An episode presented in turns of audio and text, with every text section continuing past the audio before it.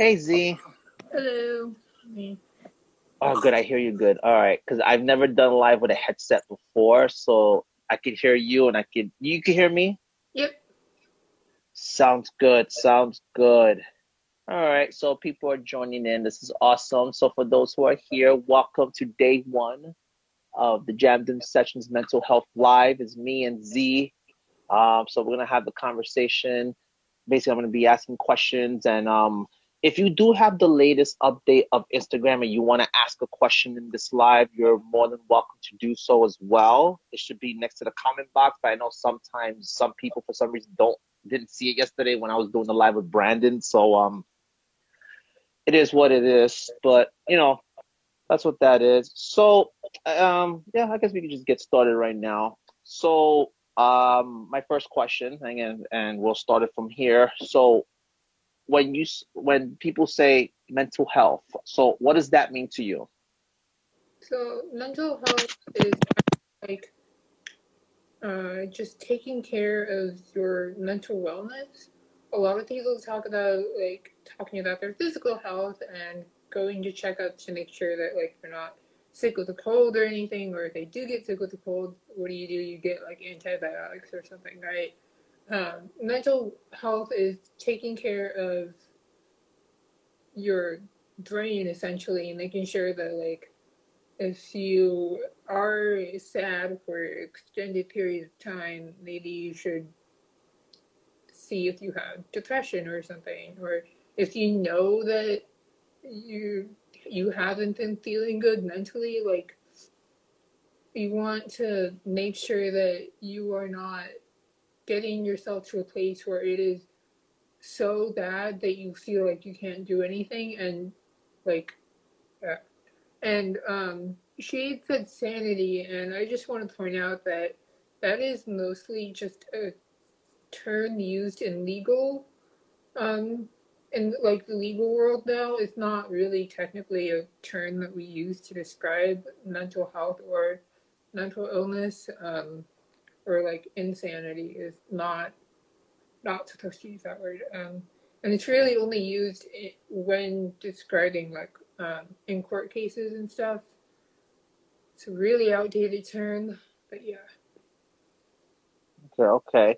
So, um, how would a person that so you said how basically you go to a place and you um basically try to see what's going on. So let's say for example you said sad you go if you notice that for a um, long period of time and you go get it checked out what like how i guess like how does that impact the person i guess? I, I guess that's the question i'm my next question is like how does that impact the person once they find out? Like whether it's from your experience or somebody else you know like in your case how does that impact you as a person? Diagnoses can be incredibly validating i think. Um, okay also, I just want to clarify that I am not a mental health professional at all. Uh, just someone who has dealt with their own like years of mental illness and um, yeah, so not a mental health professional. Just the, all of my opinions are my own. Just clarifying that. So um, man, so yeah, diagnoses can be really, really validating, um, especially if you're in a situation that where people are denying the reality that you're going through, um, that can be really harsh to hear. Like, for years, I was told that my eating disorder wasn't a real eating disorder because uh, mostly they were like, you don't actually think you're fat. But it was all of the stuff that I didn't even want to share with them because it felt like if I said that I, if I told them my truth, then they would look at me differently and still do things to invalidate the experience, even though I knew that there was something wrong. So finally, like a couple months ago or a couple of years ago, I finally got the diagnosis of an eating disorder, and it just made me feel so like I wasn't wrong anymore um, it was incredibly validating and just really great. But not everyone is in a like position where they can safely get a diagnosis. Um, and I think that's also another really big thing that it takes a toll on you mentally, and it, it's even worse if you're not in a safe place where it is um, okay to get a diagnosis. And a lot of people go undiagnosed with like depression for years um, because, like, you can, I guess it really matters if you want to actively take steps to reach that sort of mental healing. Um, but yeah, I think um, how Shades was asking how to gain our mental peace. Yeah, I was going to ask you that next question, but um, Shades asked it for me. well, go ahead. Is that the next question then? Yeah, that, yeah. Um, because I do have some questions I wrote down, some questions I had in my mind, so I wanted to ask. So, um, it's funny because um, Shades and saying kind of beat me to it because that was actually my next question as well. Um. Okay, so I guess that is kind of subjective. Like it varies from person to person. Um, you kind of have to like assess what is causing you so much distress. Um, and man, that's like there's not one way to be okay, really. And it really just depends on your circumstances and like if you're dealing with immense anxiety, maybe go to therapy and talk about it. If therapy doesn't work for you, look for things that you can ground yourself with. Long term mental peace isn't really something that I can speak for because it is so unique to everyone, I think. No, no, I definitely agree with that. Um, I was gonna say too, um, about the the the you know to be safe, and I think a lot of times too, it, it is this issue sometimes because when you're in an environment that that's not safe, I believe sometimes the mental illness, the mental health can get worse. You know, um, you know when I when I was talking to you privately, um, I had mentioned how my upbringing when I like when I was growing up, um, I grew up in the Hispanic culture where you really couldn't talk about stuff like that. So because of those kind of environments, sometimes it makes it uncomfortable for somebody to go through where okay let me go try therapy. And the minute you tell somebody in your in your social circle of that culture that this is what that is what this is automatically they assume oh something's wrong or you have issues. And it's just like no um and if i do it's just okay but this is something i'm dealing with myself. I just need your support or whatever the case might be. But unfortunately, like again, in my case, um, a lot of things growing up for me was not allowed. I wasn't allowed to express emotion. I was conditioned to be like, okay, get over it and that's it, move on.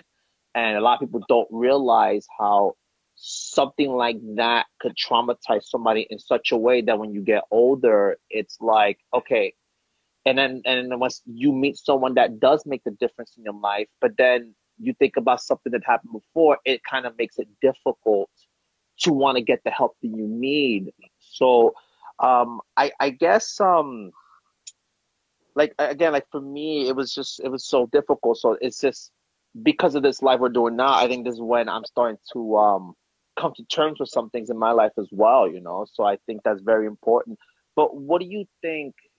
like for someone that goes through something like that, how would you think maybe a person could cope with something like that?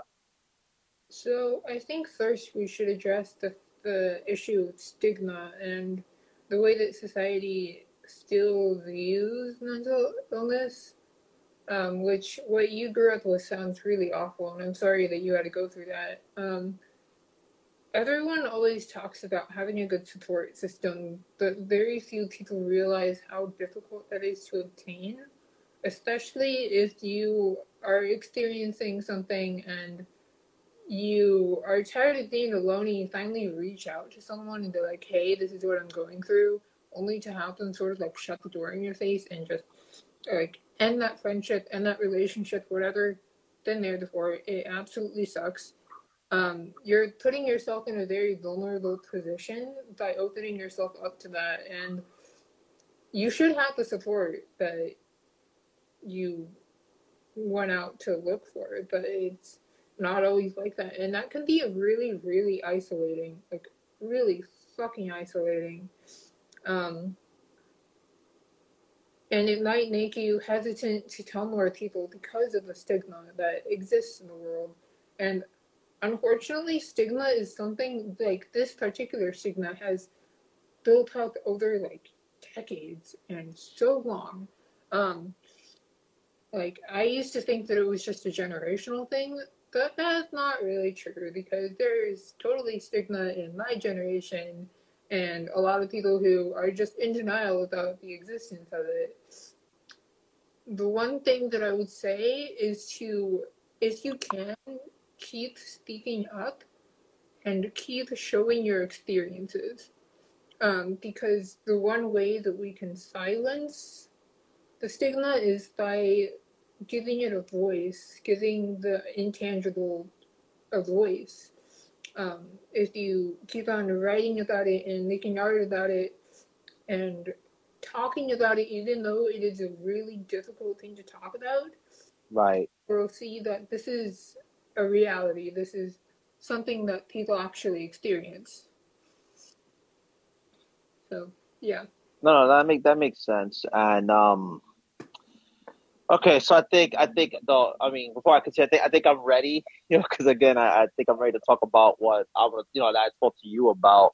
Um, and it, everything you said was just so spot on. Um, I mean, and I guess in my case there was always this thing where, like I, I was saying about uh, when I was growing up, you know, if you don't do this, you're not a man, or if you don't do this, you're not a man, or if you let a situation go less, then you're not a real man. You know, there was all these verbal abuse that I went through where, and I think a lot of them wasn't, I know not all of them were meant for harm, but it's traumatizing sometimes too. So again, um, just, you know, I, I've been through bullying as well. And um, so what I'm going to show people who are watching was something that I've struggled for a long time um, I never knew how to address it. And again, it wasn't until I spoke to you, so I really thank you for this. Um, so when I was growing up, um, you know, I, I, was in special ed. I was on psychiatric therapy. I was on medication, and there was always this label they put on me that I was I had a a, a learning disability. Like that was the word that they always used around me. So and just that alone like for me to tell anybody this is what this is like i think i told a few people growing up just or let's say if i got into a fight in school and i would use that not as an excuse but like oh well this this that and the third automatically they will look at me like i was crazy or something was wrong with me. And yeah i've been hospitalized and, and then they would increase the medication you know, um, taking pills like Ritalin and Adderall, like all these things. Um, another pill called Zyprexa, like there was all these pills I took, and I felt like they made me worse, right? So even as I got older in my 20s, I decided I'm not doing this anymore. I'm done, and I finally, you know, I did what I had to do, but I felt like maybe that should have ended there. Maybe I could have went somewhere else, and it could have helped me in a better way. And I feel like I, I see myself certain certain things affecting my personality today because I, I definitely feel like because I did not get the proper help that I felt like I could have gotten, it was everything just went spiral out of control. So anyway, so I don't I don't I don't get too crazy about it. So for my whole entire life, so if you live in New York, um, they have these programs for like and again, I hate using this word like disabled people. Like this is what they do. Like, I, and this is the thing that gets me upset because, so because of that word or that thing, so that that makes me less of a person. I'm like, no, like you know what I'm saying. But this is how people treat each other sometimes, and even that alone is just discomforting sometimes.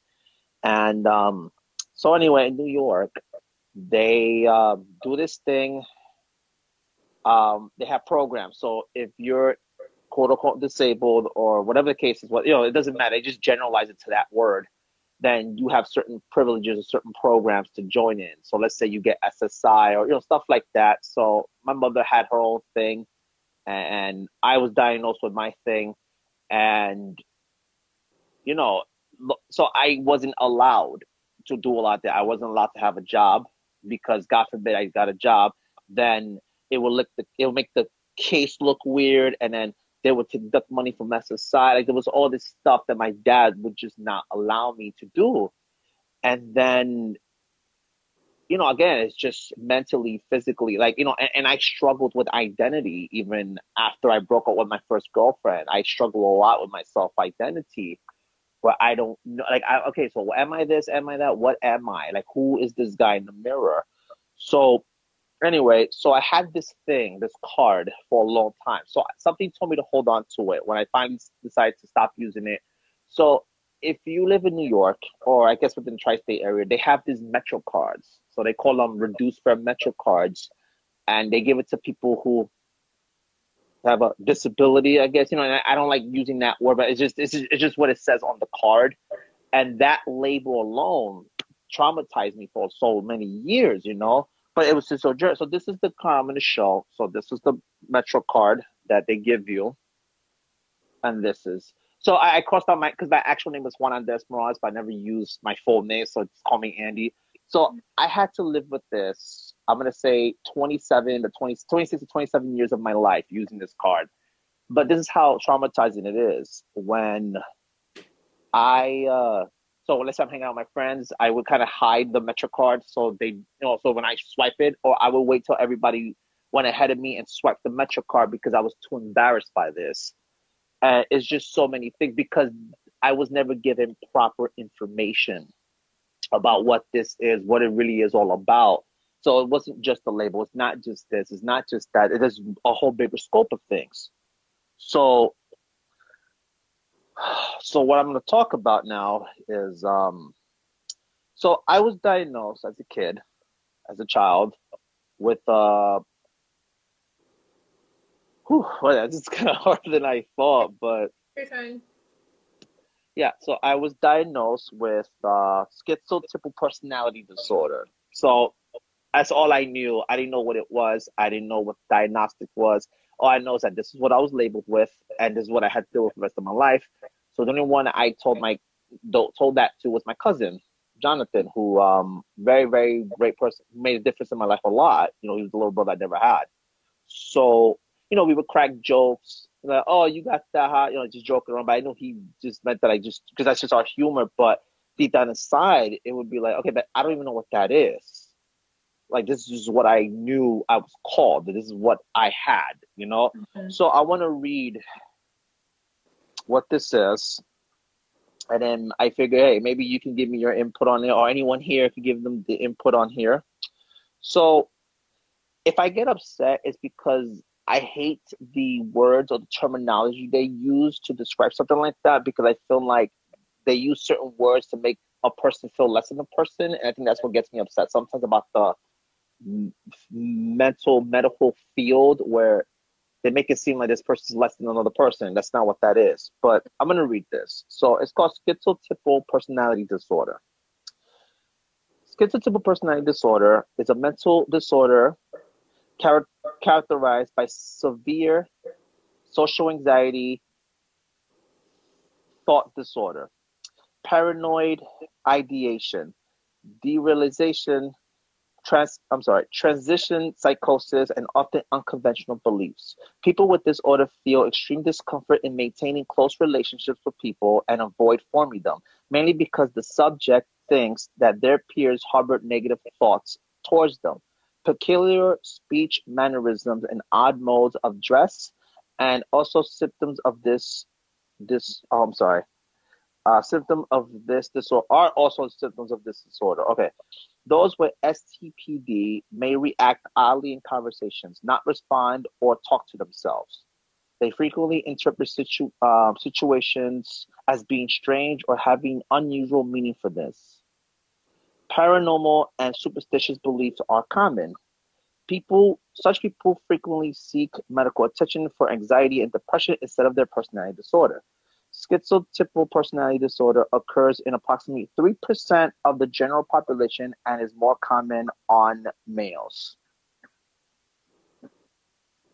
So when I read this, I had to really think to myself, okay, do I really do all these things? And uh, and I struggled with even admitting the fact that okay, this could be possibly something that I have. So as I again getting older and, and all this stuff, I could do two things, right? There's two things I can do with it. I can take this and drown myself in this and just let it bottle up inside me, or I can take this, what I have, make it into a positive situation and be a light for someone that maybe struggles with the same thing that I have. And um, you know, for those who know me, they know I believe in God and stuff like that. So like um again, I'm, I'm not preaching religion or anything. I'm just telling from my experience and my experience only. Um, you know, I've I've had God tell me, you know, you keep hiding this, then how can you be a light for someone when you're not willing to really touch, you know, touch on this stuff? And I think that's what just just a lot of things that we all go through. And I think when I first spoke to you about it, I think that's when I came to realize that, you know what, like I'm tired of just you know, just holding this in. And it's funny because as we're speaking, I actually feel like this weight finally lifted off my shoulder because I could finally talk about it. And it's just, um, you know, it's just one of those again, like, and I, I'm still trying to understand this whole thing. I'm still trying to learn this whole scope of things. But I realize, you know what? It's what I have, but it's not who I am, if that makes sense. I could take this and I'm gonna be a light for someone else that struggles that with this exact same thing. And you know, I hope that whoever's listening to this, if you're struggling with this like I have, then hopefully this is the window that you need to say, hey, it's okay. Mm-hmm. Cool. Okay, that that was wow. That was very difficult. You did a really good job. Proud of you. Thank you.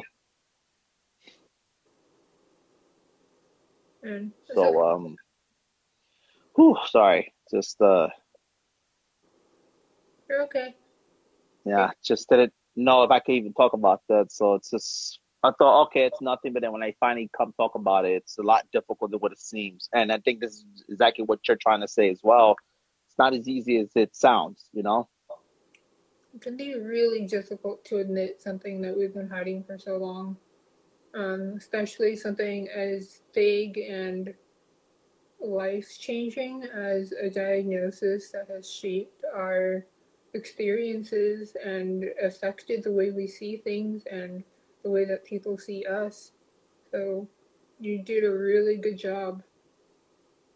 Thank you. I, I thank you for this because um, you inspired me to do this. And again, like, honestly, I don't think if we were doing this, I don't think I ever would have talked about it, even though I've had times where, okay, I was going to do this video, I'm going to finally talk about it, but then I always held back. So I think this was the push that, that I needed. So thank you for doing this, and thank you for um. Thank you. Like I don't know what else to say. This is just. You're good. I guess yeah, it's just very uplifting. Because I do feel like a weight was lifted off my shoulders, which is good. I think I needed this weight lifted off already, so. I'm glad. Oh yeah, man. That it can be really cathartic, really cathartic. Oh, all right. So, that guy just, oh man. so, um, I know you and I talked about some things too that you wanted to talk about specifically as well. So, if you want to just touch on that right now and just take it from there, I'm yeah. only because my uh, yeah, I'm just too. Ooh, I'm still trying to process this. I'm actually gonna. Um, I saw that Shades um asked a question earlier, so I'm gonna answer that. Okay. He asked how to restrain the triggers and face all the pan like face at that panic time. So I'm guessing the question was to how to deal with triggers and panic. Um, which is a very um good question because triggers and panic they kind of go hand in hand. Um, so when you're dealing with a trigger, so a trigger is something that tr- that brings up a series of unwanted thoughts. They can be flashbacks, they can be anxiety, they can be just really unpleasant body experiences. Those are bad. Um, and the panic that follows is you can't, they're kind of unwarranted. So trigger can be like a place. It can be a word, it can be something that you're being called, it can be a smell, like anything sensory can be your trigger. Um, and they're all very like personal to the traumatic event that may have happened. Um, and so, um, panic, the panic attacks that follow, ooh, those are hard. But if you have any sort of grounding techniques that are familiar to you that you know will help you when you're panicking, um, utilize those. I have a grounding toolbox, um, and it has things like it's like this little like timer thing that like I can watch the sand go down, and it gives me something to focus on. There is like uh, what is it? Like something soft, like a blanket or like a flannel or something that I can like play with with my hands. It's really grounding. And there's like I think like some lavender or something, like a lavender sachet, something to smell um, and it like really helps me ground. The another thing that you can do if you don't have like a grounding like box of tools is the five, four, three, two, one grounding technique, um, which is to identify five things that you can see, four things you can touch, three things you can hear, I think, two things you can smell, and one thing you can taste. Um, and if you're in a room, try to identify those things and it'll help you really like become aware of your surroundings again because grounding is essentially a mindfulness thing um, when you feel like you're panicking and like you can feel it your chest getting all tight and you feel like you're gonna faint you really need something to focus on. And so you need to be mindful of what's happening because when you're panicking, you're not really being mindful of anything. Uh, your your mind actually may feel like it's like disappearing. So um, yeah, that grounding technique really helps.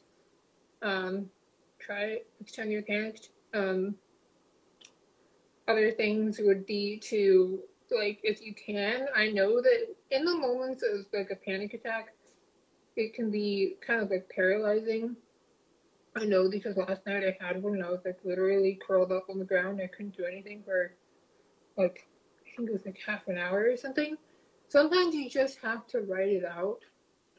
Um, know that it will pass. It will end eventually. And just feel it. It's difficult as fuck and unpleasant, but you will get through it.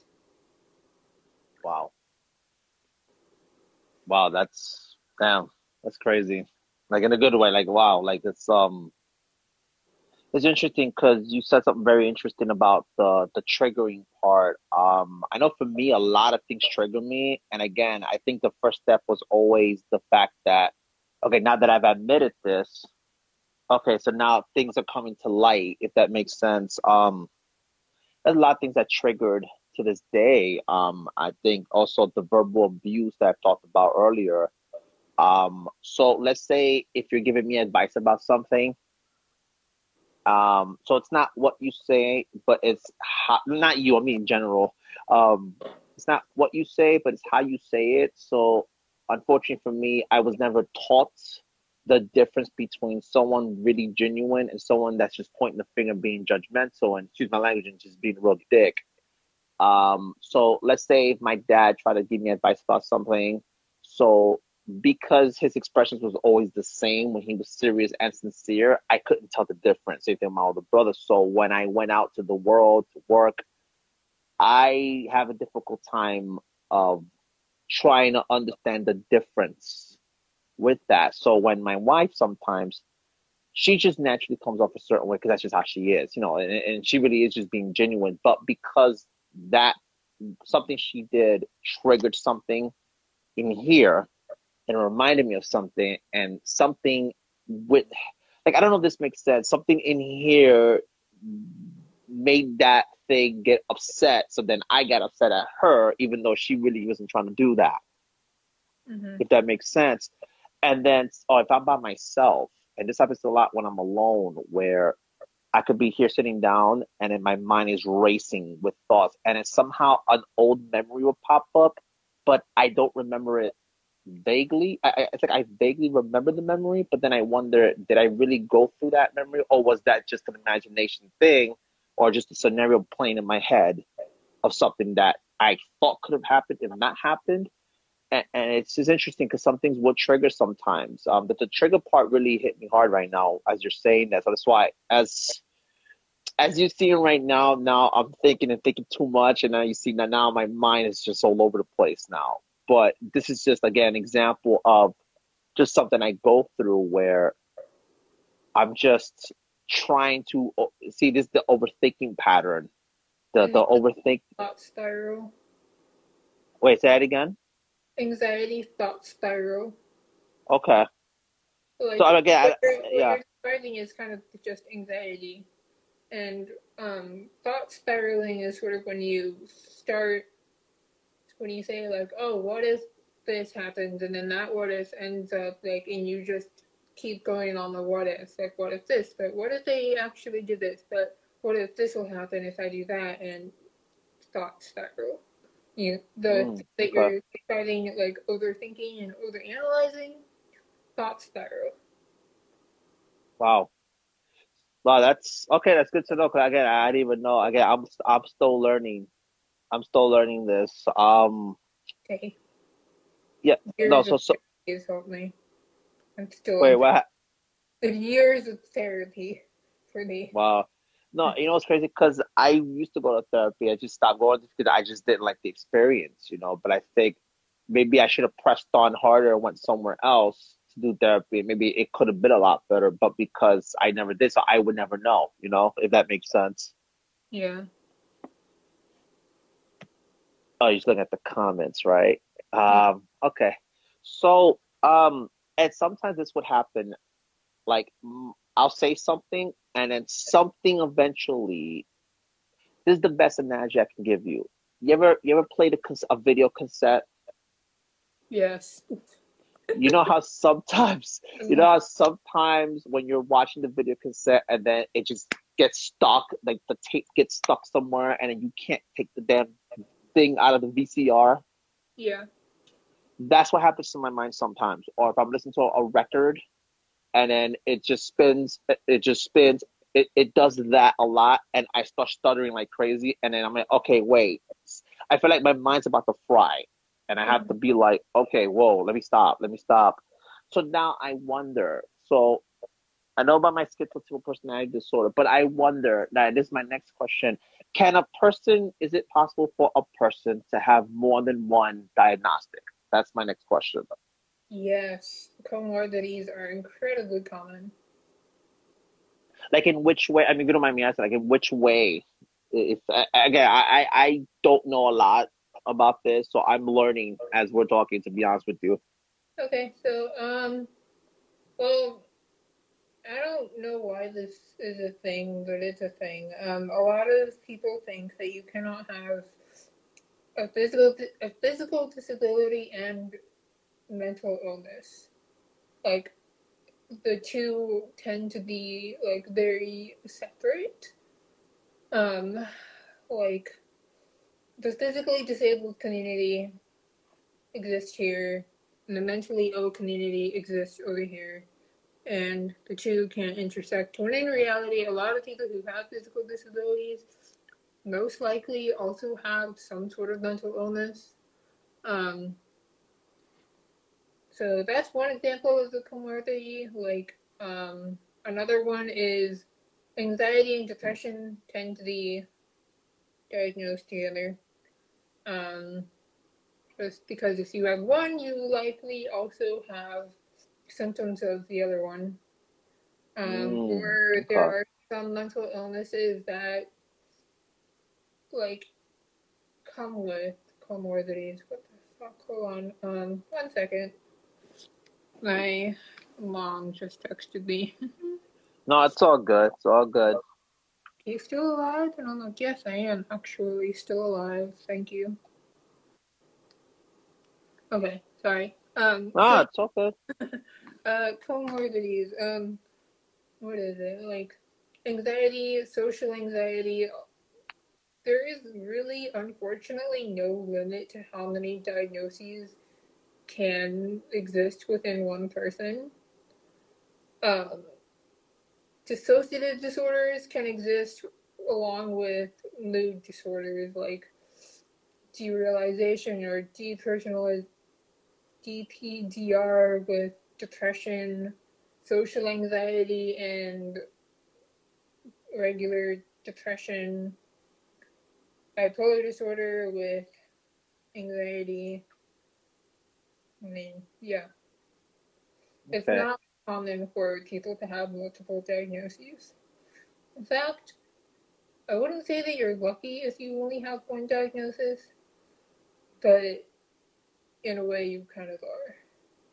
No, see, but I, I don't know now because again, I'm learning as we're speaking, and that's what I'm saying because I'll go through certain things that is not what it says here, but I'll notice little things that I'm like, okay, is this normal? And then I'll look up some things, and then it makes me wonder, okay, so and that's why I asked you that question because I feel like, okay, even though this is what I was diagnosed by a doctor with schizotypal Mhm. personality disorder, but I see myself, like, for example, uh, and I remember when I spoke to Amanda a while back, because she was talking about P, uh, what was it, PTSD and OCD and stuff like that, you know, and I started looking up certain things, and there's certain things of that, of those things that I actually do myself, and I wonder, but even though I was never diagnosed by a doctor, but I sometimes think I do have some kind of PTSD of some sort because some things will trigger something where I'll get very like post traumatic in a way, but not in a craziness. Like like let's say someone from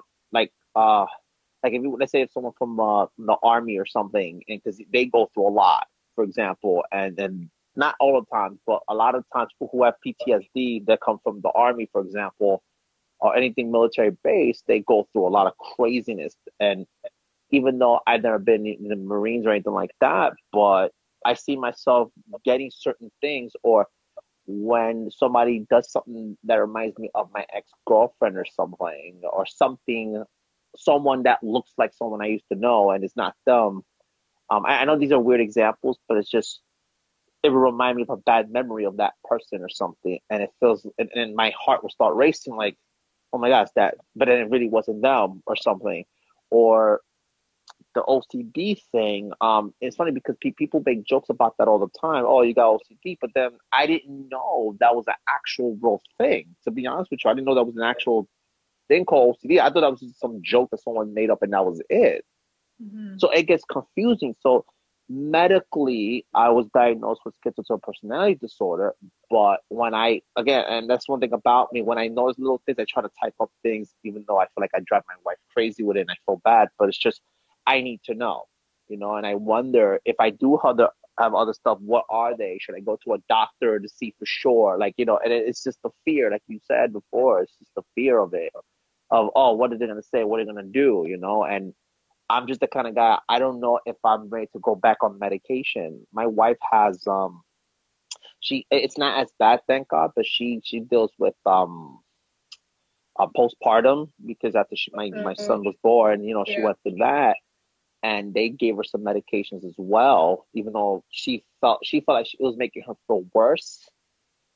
So she stopped taking them and then we just started took like natural remedies instead. And she felt like that made her a little bit better, but it's just, you know, with all this stuff. So with that being said, I guess my next question is, do you think, not all, but do you think some medications are good? Do you think some medications are bad? Do you think sometimes, because there's some people who I know have these um, mental illnesses and they just refuse to take medication. Um, uh, so I I guess if you want to elaborate what, why you think or what you think about that, basically what you think about that and why do you think that is? So one of my favorite phrases that my friends have used, pastors have used, I use it. Um, if you can't create your own neurotransmitters, store that is fine. And I like that because sometimes our brains just can't give us what we need. Um, Okay. if you need medication, by all means, explore that route. Um, there are a lot of medications for everything. Like depression, there's like a list of maybe eight off of that that I can think of that would help. Um, but because everyone's brain chemistry is so unique to them, it'll take a bit of time and searching to find the right combination. Um, I personally have been on medication for non medication now, but prior to that, I was on it for a few years. I think from the time I was like uh, 15 to 19, I think. Um, and it was really beneficial, but it did take some time to figure out what it what worked and what didn't. Um, I know that there's also like a lot of like, oh, you're on medication, you must be really crazy. No, no. If you need it, if it's going to help you, take it, explore that. Um, there's absolutely no shame in medicating your mind. And maybe you may be worried about like the side effects or like feeling numb, like that you may not be able to create. That was one of my fears because I remember on one of the medications that I tried, I just couldn't feel anything. And I said, this is almost worse than feeling everything because I feel everything very, very intensely, and I was worried about that. Um, but it kept me from getting to those really, really, really dark places. And I was able to function more. And I think that it's really a balance between functioning and being like getting your tasks done in your day to day and also hey son sorry. Um just came out um so Oh, getting getting your everyday uh, tasks done and feeling like you can. Um, because no one wants to be in the darkness forever, really. Like, on the medication that I just recently started, I feel happier. Like, I, I feel better. It's not all darkness, and it's made me see that there is a lot of light still left in the world, and it just made the days just that bit more bearable. And it's not like this huge life changing thing. It's like it happens with work. You get as much as you put into it. Like you get as much out of it as you put into it, I guess. Um like I've been in therapy since late December and I've been on medication for about oh god, like almost a month now. And. I'm taking the steps to make my mental health as good as it can be right now. And yes, I still have bad days, but I feel better about it. And I couldn't tell you that six months ago. I really couldn't. I, yeah. So if Oh, you need medication, explore that. Don't be ashamed of it because there's really no room for shame when it comes to medicating. And again, like I said, there are some that work for someone, and what may work for me may not work for you. Right. Um, like I know that people have like they bond over it really in a weird way. They're like, oh, Right. you try this one? It made me feel this way, and like again, it will just show you that a lot of people take medication, and a lot of people like are willing to talk about it if you need to feel like you're not alone because it really does that. Right. Right. Right. And I think that that's very important. And I and uh, one thing I got out of all this is the fact that I think it's the form of community that you are surrounded with that makes it easier and it makes the life around you more brighter, if that makes sense.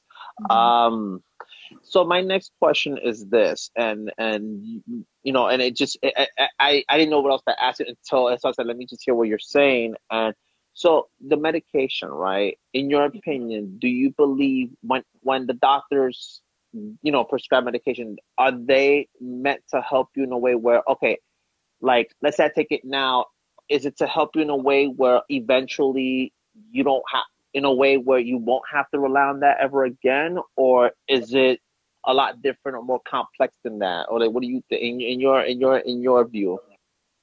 I think it really depends. Um, for example, if you are taking a like a medication targeted to help with panic attacks.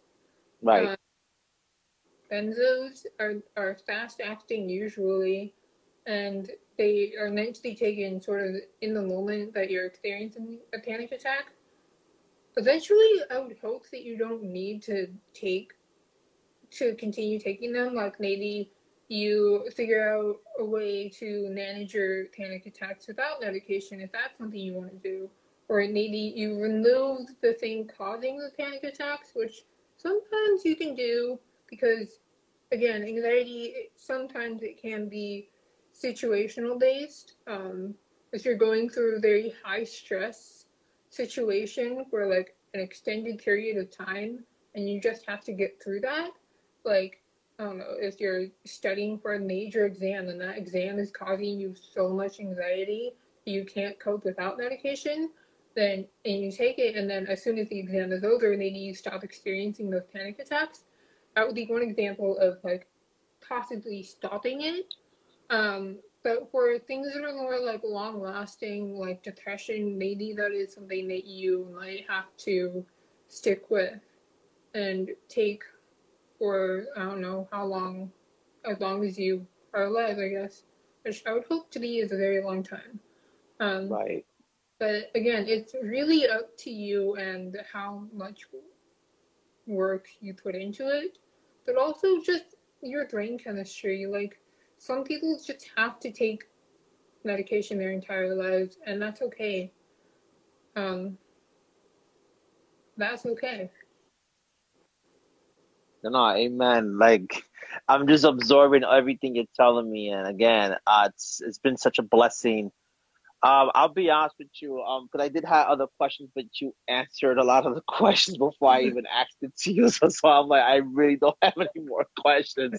Um, I guess if I guess um, we have like what, like 13 minutes left, but we still have time. Uh, if you want to go another hour, that's fine with me too. It's up to you. Um, and uh, now I guess I guess if there's um, other things in your mind that you also wanted to talk about, um, or like let's say, is there any topics you think that surrounds mental health that maybe you believe a lot of people do not talk about that you want to talk about in here? That's that's you're more than welcome to as well. Okay. Um. Let's see. At yeah, let's finish up this hour, and then I actually have to. I'm going to take a break before I have something at two o'clock. Um, but yeah, um, I would say finding the things that bring you joy, hold on to them. Um, yeah, if you can, mental health is a huge topic. It is a huge topic. It is very difficult to talk about sometimes. Um, and if you've never talked about it before in your life, it can be extremely daunting. It might feel like you're hiding like this really big secret. Don't let the fear of being judged stop you from speaking out because you will find your people eventually. You will find your people, and I'm sorry for the rejection and hurt that you might experience when you tell people these things. It's not fair. It, you might lose some people, to be honest. You might lose some people, but you will also find your people. And it is my hope that you feel safe. Um, I think that's also something else to address. Safety is absolutely huge and so important. Um, if you know me, I always end everything with like before I leave, I say stay safe. Um, because physical safety and mental safety, they're two different things that I would hope ideally fall under the category of being safe in general. But right, right. Just because you're safe physically, like if you are in a house and with people who make you feel safe, you may not feel safe mentally. Um, and that is something to be mindful of and to be aware of. If you're ever feeling unsafe mentally, like if your mind is just going to those really dark places, see what you can do to make those mental spaces safe as well. Um, whether that's like surrounding yourself with, um, like, watch what you're who you're following on Instagram and social media that can greatly affect your mental um, health and your mental safety. Don't follow anyone who might upset you, I guess. Um, fill your physical space with things that make you happy. But also just be aware of your own mental safety. Because you don't ever want to feel mentally unsafe. That's one of the worst feelings in the world. Yeah. Oh man. Like my sister, um, because she struggles a lot with anxiety, so she takes all these medications. And long story short, she, um, uh, you know, cause she was married, and unfortunately, her husband just couldn't. She, he just wasn't a good support system. That's what it came down to when he left or whatever. But again, even things like that just makes you wonder, like, okay, but now if I meet someone else and I, I tell this person, hey, this is what I struggle with, then the thought comes to mind, damn, but maybe he might not want to be with me anymore because I have this. Maybe he might not want to deal with me anymore because A, because I have A, B, C, D, or E. Because now you're thinking about something that happened in the past, not knowing if the future is going to be the same way, you know. And I think that's definitely something that, you know, unfortunately, it's very unsafe because it's just the not knowing. I feel makes it worse too sometimes because it's like them, you know, like when are when are we gonna catch a break, you know, and it's and it makes the person feel less than, and that's not the case either, you know, and it's just it, it just sucks. It sucks, you know, that this is what people have to go through. Um, I've heard sto- like I'll give I'll give you an example um of how serious it gets sometimes. Um, there was this pastor, right? His name was Jarrid Wilson, very well known pastor, and he was a mental health. Uh, what's the word? A- advocate. Am I saying that right? Mm-hmm. Okay. So after I don't know how long, something happened, and he started tweeting weird things, saying something like Jesus doesn't heal mental illness. Like he just wrote a whole bunch of multiple times, and people were getting worried. Next thing you know, he committed suicide. But it's just comes back to when we don't know how to cope with some things, and like you said, the the safeness and the space and all that stuff, that it can become very difficult to deal with. You know. I would also like to, um, first of all, wow, that's really, really devastating to hear. Um, the terminology committed suicide is a very outdated term. Um, we like to use the phrase completed suicide Okay. because committed refers to a time when suicide was a crime and something that was punishable by law. Ah, okay. Um, it's not anymore, thank God. Um, but there are, yeah, suicide as a whole, like attempts, suicide attempts, just as serious as um, completing suicide. So, Okay. and there's a difference really, but um, yeah, just wanted to make a note of that.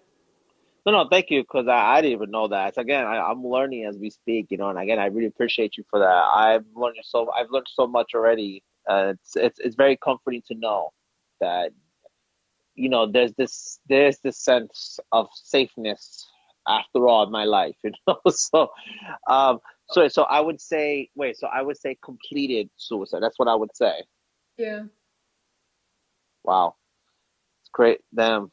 And it sucks that someone has to go through something like that. Like I was always that guy that like if I can be that light where I can prevent the person from doing it, fine. But I understand we're not Superman. But then I beat myself up because I wasn't able to do something, and I felt like maybe I could have did something, and that was not the case. You know.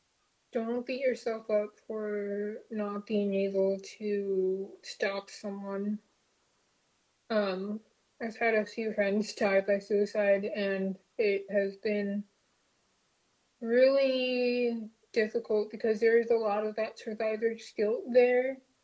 Right. Uh, there's some there's few of, of my friends in our circle who say, "Oh, it's a miracle that I've made it to 21 or 25 or whatever," um, because a lot of us didn't actually think that we would make it.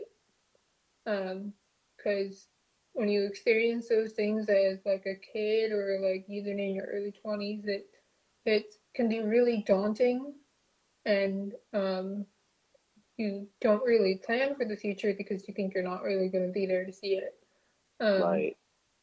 But when you are the one that's left standing and your friends have taken their own lives, you feel kind of there is that natural tendency to go inwards and beat yourself up.